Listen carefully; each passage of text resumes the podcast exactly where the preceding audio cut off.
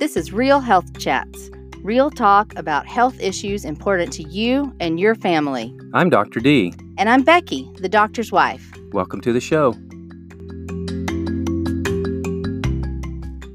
Hey everyone, welcome to Real Health Chats. This is episode 16, COVID-19. We're excited to be back. We've been not on the air for a couple of months. We've had some exciting things going on, though. We welcomed grandbaby number 8, Yay. And he's adorable. We welcomed a new daughter-in-law, Yay. Also adorable. And we've welcomed a pandemic. Not yay. And that's what we're going to talk about today. So we are going to talk about the most current event that is affecting everybody in the United States and most people across the world. Do you have your toilet paper? I think we're set. So what should we talk about first? Why don't we talk about viruses in general and then get more specific about this particular virus? Okay, that's probably a good place to start. And that means you'll have to talk about that because I don't know. So a virus is a germ that makes us sick. Okay, maybe I could have said that. Virus is different from a bacteria. A bacteria is a one-celled living organism. A virus is not living. It's a particle that's made up of proteins and RNA or DNA that infects our cells. How do viruses make us sick then? When we get exposed to these viruses, they enter our bodies usually through mucous membranes like our nasal passages or our mouth or our lungs. So attached to them, they have structures that allow them to attach to our cells, and then they're able to move into our cells where they do their dirty business. So once they make it into our cells, they deliver their genetic code, which is either in RNA or DNA, and then they hijack our cells' ability to replicate that DNA, and in so doing, make the proteins that are part of the viral particle. They form more viral particles or viruses, and then they exit the cell. And so each time one virus particle gets into a cell, it replicates maybe tens to hundreds of thousands times, and then it damages the cell as it leaves, causing the cell to rupture or does other damage, and then that leads to more viral particles being in our body. They infect other cells, and it just multiplies exponentially. And then we get sick. And we get sick as a result of two things. One is the damage it does to our mucous membranes, which causes runny nose, congestion, sore throat, cough, all those symptoms. And then also, as our immune system kicks up and starts to fight the viruses, there's an inflammatory response that also contributes to some of the symptoms that we have. So, in short, we'll just summarize. The virus gets into our body. It enters a cell through some type of receptor. Once it gets into the cell, it uses our own body's ability, and it makes multiple copies of itself, and then it explodes out of the cell. And that happens literally millions of times during the early phase of the infection.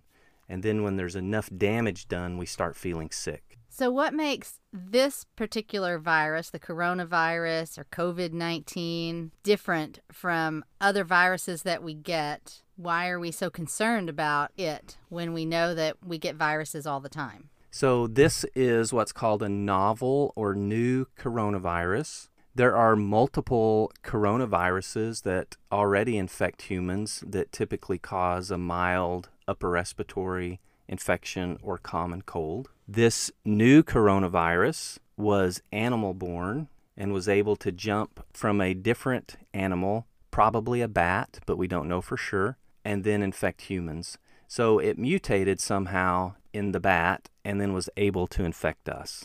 The reason it's different is there's no natural immunity to it. It's new enough that nobody was immune to it at all. And so that's why it's spreading rapidly and people are getting more sick from it than usual. Plus, it is probably more virulent, which means it can make some people sicker than the coronaviruses that we've been exposed to in the past.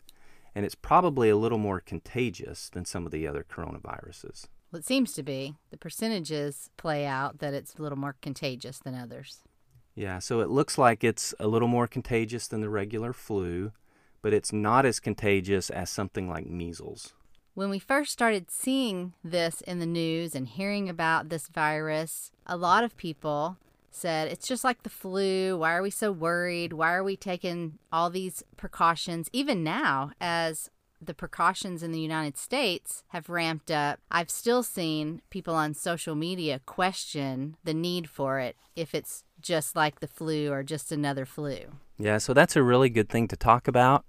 This is a virus like influenza virus or the flu is caused by a virus, and it's similar to some of the other viruses that cause common colds. The thing that makes this different, we talked about it just a minute ago, is it seems to be a little more contagious and it seems to be a little bit more dangerous in certain populations. So that's one of the reasons we've really ramped up our recommendations to try and slow down the spread of this virus, because there are some people who are going to get really sick with it. So there are some differences between this illness, COVID-19, influenza or the flu, and the common cold. Now, they're all caused by viruses. For most of the common cold viruses, we've been exposed to them before or strains of them before. So when we catch one, it's a pretty mild illness for most people. And the symptoms typically are sore throat, you develop a cough, maybe runny nose, congestion, a little bit of headache, maybe some mild body aches, and sometimes a fever, but that isn't one of the predominant symptoms of a common cold. Typically, most people feel kind of crummy for the first 2 or 3 days, but it doesn't make them really sick. Most people are still able to work and go do the things they need to do. And if you saw somebody in the store with a common cold, you might not even recognize them as being sick. Common cold will typically last a week, and then people slowly improve. There's not any medicines to treat the common cold other than symptomatically treating the symptoms that are caused. So the illness we call the flu is caused by the influenza virus. This is typically pretty fast onset, which differentiates it a lot of times from a common cold, because usually a common cold starts out, a scratchy throat, you don't feel good, and the symptoms kind of build over 2 or 3 days and then get better. With the flu, it's typically you feel fine in the morning, and in the afternoon you feel horrible and you're in bed. And the common symptoms of the flu are fever, which is really common, bad body aches, terrible fatigue, headache, and then some of the other upper respiratory symptoms like cough, runny nose, congestion, sore throat, which isn't as predominant. We have done a specific episode, episode 3 of Colds and Flu, where we go into a lot of this very specifically. So go check that out if you're really curious about the differences in colds and flu. It's good to have this kind of summary of it, and then we can talk about how they differ from COVID-19. Right. So there are some treatment options for the flu available.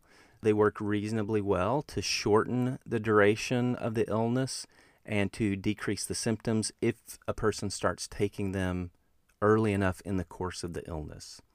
We try to catch that while the flu is really in the strong replication phase of the viruses early on. And if we don't, catch it in the first 2 to 3 days, then it's just going to have to run its course. The medicines aren't that helpful. Are we ready to go to how COVID is different now? Or yes. COVID-19? The illness, COVID-19, how it's been termed by the World Health Organization, is caused by the virus that has been named SARS-Coronavirus-2. Okay. This illness is pretty similar to a cold or the flu. They have some crossover symptoms. Fever is very common. I saw some report where fever was present in 99% of the cases. So it's not always there, but it's pretty common.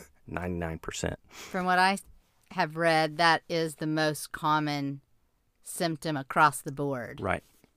So a dry cough is really common. Shortness of breath is common, and shortness of breath isn't very common in the other two illnesses. Shortness of breath is also an indication that this COVID-19 could be turning serious for an individual who has shortness of breath. Other symptoms include sore throat, which isn't as common, body aches, which is pretty common, headache, not super common, fatigue is pretty common. So you can tell there's a lot of crossover, and especially early on, it might be really difficult to tell the difference between COVID-19 and the common cold. So with this illness, the typical incubation period is between 2 and 14 days.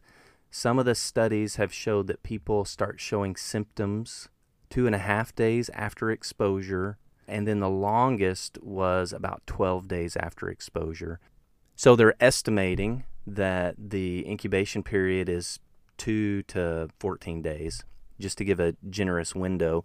That information plays into the recommendation for self-quarantining and isolation and those type of things in people who have been exposed or people who've been traveling. Typically, if a person comes in contact with this illness and gets infected, they'll start showing symptoms anywhere from 3 days to 11 days later. There is evidence that shows that they can start passing the virus to other people a day or two before they start showing symptoms. And that's one of the reasons it's so easy for this virus to spread, because people are shedding it, are infecting other people before they even know that they're sick themselves. That makes sense. It does, and it really stinks, right? It does. Because somebody who's well one day and you think they're safe, and then the next day you find out they're sick and you've been exposed. Right. The best evidence shows that this is most likely spread by droplet transmission, and that's the reason that we're saying that people should maintain a distance of about 6 feet from each other to decrease the chance of being infected. The droplet means that when we cough or sneeze, those droplets stay in the air for a little bit, but they're heavy enough that they fall down and hit the ground or other surfaces about 6 feet away. So if you're in that range and somebody coughs or sneezes, then the stuff that comes out when they cough or sneeze can get on your clothes or your face, or you might even just breathe it in or swallow it, and then you're infected. You're grossing me out. Well, that's what happens. Now, they think that if it gets on surfaces, you can also touch it and transmit it to yourself. And so it's very important to keep things clean as possible. Use disinfectants, things like that, and also to keep your hands clean and try and not touch your face, because if you touch something that has the virus on it and then touch your face, your nose, your mouth, then you've just infected yourself. So in most people that get infected, up to 85%, the symptoms are super mild, and in some cases, especially younger people and kids, there may be no symptoms at all. We don't know why that is yet. There are some instances where younger people have gotten seriously ill, so it doesn't protect everybody, but the risk is much lower in people who are healthy and young.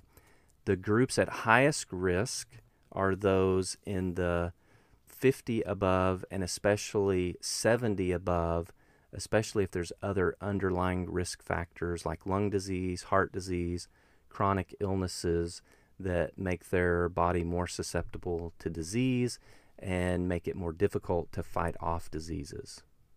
The course of this illness usually lasts, in most people, just a week or two.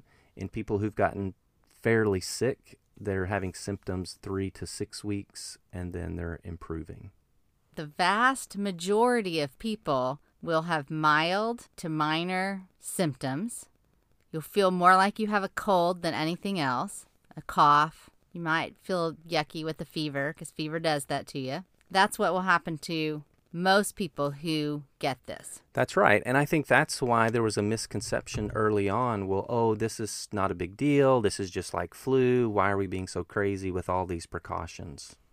So when people do start having these symptoms, there's a lot of confusion about who can get tested, why won't they test me, that sort of thing. I know that that's going on. People, I am feeling like I have a cold, I'm coughing, but I am not a critical case for them to test. So they tell me not to come in and get tested. Yes, so that is happening. So there's some really important things to remember and understand when we talk about this illness and testing. One thing to understand is that there is no treatment right now. There's not a cure. And so we can't test and then treat. The other thing that's important to remember is that most people are going to have a mild illness. So even if you get sick with it, the statistics say you're going to get better and be fine. So there may not be a need to test somebody who's relatively young, has mild symptoms, and isn't going to suffer any severe consequences from it. Other important factors in testing is we have limited tests right now. We do not have the ability to test everyone, especially in a timely manner. So people who are less likely to be seriously ill are probably not going to be tested right now. If a person feels bad and just wants to be tested to find out if they have it, if their test is negative, they could still get it next week. Right, and they've just used up a test. And they just used up a test that somebody else could have used. When somebody has a test done, the person who is collecting that sample has to get fully gowned, gloves, a face mask, and a face shield to protect their eyes. And so that's a lot of personal protective equipment that's going to be used every time a test is done. And there's already shortages of those things in some areas. So if we can not test everybody right now, it's going to be beneficial to those people who really need the tests in a few weeks. Because including the person who wants the test right now and doesn't have it. Right. A little patience is in order. I think that's very true.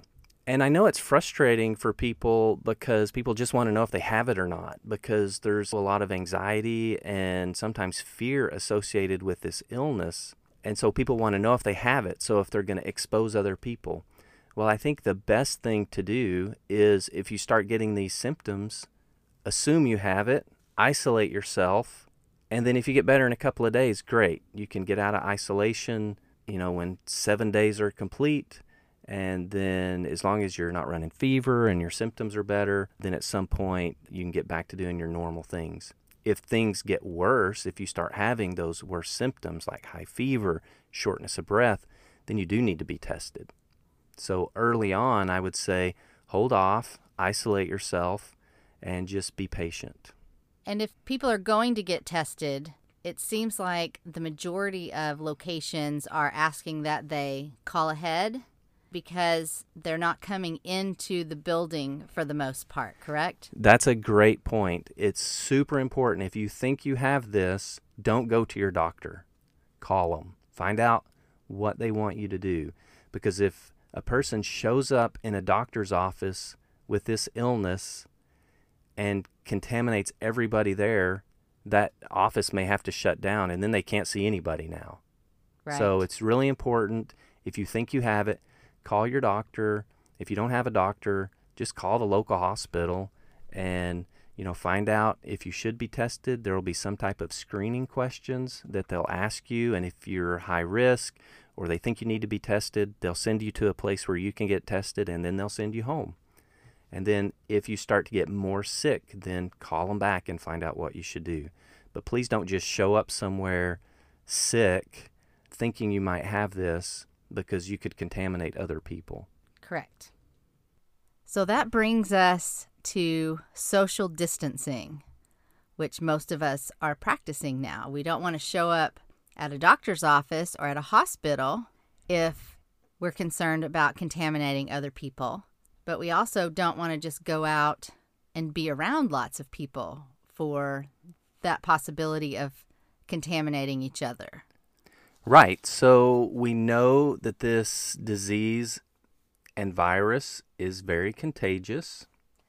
We know that most people are not going to be very sick, so that's going to make it even more likely that people who have only mild symptoms are going to be out and about spreading the virus. So this idea of social distancing / semi-isolation for people who have symptoms is a way to slow down the infection of the population. We're not trying to prevent people from getting this necessarily, because we know people are going to get it. It's contagious. It's out there. People are being exposed when they don't know it. And so people are going to get sick. What we're trying to do is decrease how many people are sick at one time. And let me give you an example of why this is important. Okay.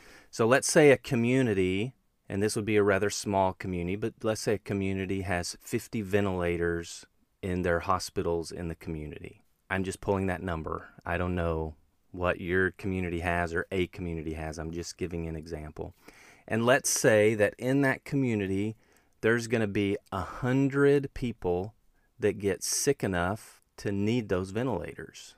What we don't want to happen is for all 100 of those people to get sick in a 2-week period of time, because then about half of them will die because they won't have access to the ventilator that they need. If we can spread that out and have those 100 people get sick over a 2-month period or a month or 6-week period, and they all have access to the ventilators, then fewer of them are going to die, because we'll be able to have the equipment and the resources that we need to treat them and help them get better. That does not mean that the ventilator will save everybody, right? I mean, some people are just going to be sick and they're not going to be able to overcome it. Right. But it will save some people. It'll give them the support that they need while their body fights off the virus. So that's why this idea of social distancing or flattening the curve is another way I've heard it described as so important, because it will give people access to needed health care that they may not get if everybody got sick at once, if this just spread like wildfire. If the system is overloaded, it's not able to care for everyone. That's right. So that brings us to another idea that goes along with this social distancing, and that's this idea of self-quarantine or self-isolation. You know, how long should we be out of the system, so to speak, if we get sick or if we think we're sick? So remember, the incubation is from 2 to 14 days. So if I am exposed to somebody who I know has the illness, then I should get sick if I got infected within that 14-day period. So if I'm not sick in 14 days, I should not have the infection. And so that's why this idea of a 14-day self-quarantine for people who've traveled or people who've been on a cruise or people who've been exposed is being put in place to try and limit those people exposing other people to the disease while they're sick. So if you know that you've been in a situation that could put you and possibly others at risk, then it's a good idea to think about and to do self-isolation or self-quarantine. It is, because you may not get very sick. If you're a young person who's traveled on spring break and you've been on a cruise and you catch this, you may only have mild symptoms, but your grandma or grandpa or somebody else's grandma or grandpa, when they get it, they could get extremely ill.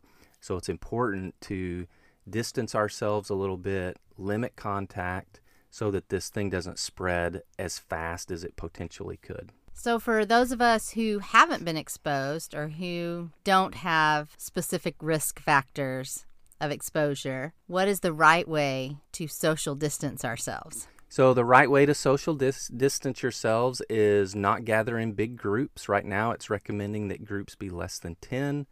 If you have to go out, try and keep, 6 feet away from people. Not gather in the normal social settings. So in our area and in most areas across the country, restaurants have closed, at least dining rooms have closed. You can still get takeout or drive-through. And you should. That helps support small business in your area. It does. That's a good plug. But it's just this idea of not being with large numbers of people in confined spaces, so that we limit people who are out there. And there are people out there who are infectious, who aren't having symptoms, and it's to limit the spread from those people. The landscape on this is changing day to day. So what's being recommended today on what group of people to test may be different next week. And that's going to be influenced by how fast it's spreading and the availability of tests out there. If we get a bunch more tests available, it will open up the opportunity for more people to be tested, and we can really track how it's spreading and if there are like hot spots or things like that. So the other, just as we close, it's important to remember that we're going to get through this. We're not going to be like this forever. Right. Most people are not going to be very sick. True. Please follow the recommendations to social distance, to self-isolate, to wash your hands regularly, to not touch your face. Those seem like, you know, kind of silly, quirky things. But you're protecting yourself from infection and you're protecting loved ones from infection. So, and don't panic. Yeah, there's no need to panic. A lot of us are going to end up catching this disease, and in most of us it's going to be mild. So there's no reason to panic. There is reason to have appropriate concern and follow recommended guidelines so that we can limit the number of people that get sick and hopefully limit the number of people that get seriously ill. We're going to post in our show notes links to the CDC, the Center for Disease Control, and the World Health Organization. And that's where they have the most current recommendations and other information about this virus. Yep. And again, I just reiterate, that's recommendations may change a little bit over the next couple of weeks as we learn more about this illness, as we learn more about the virus that's causing the illness, and as potential treatments become available. If you have any questions, if you want us to clarify anything, please send us your questions. You can find us at realhealthchats.com and send us an email from there. We're going to follow up this episode with some more episodes having to do with the situation that we're in right now with COVID-19, like how to deal with staying at home. That's a challenge for many people. So we're going to talk a little bit about that, a little bit about things that you can do if you've got kids at home and how to alleviate some of their anxieties. I'm also going to post in these show notes and in the next episode's show notes a link to PBS. They've got some great ideas for helping kids through this time. That sounds great. Thank you for listening, being patient with us, and we'll see you next time.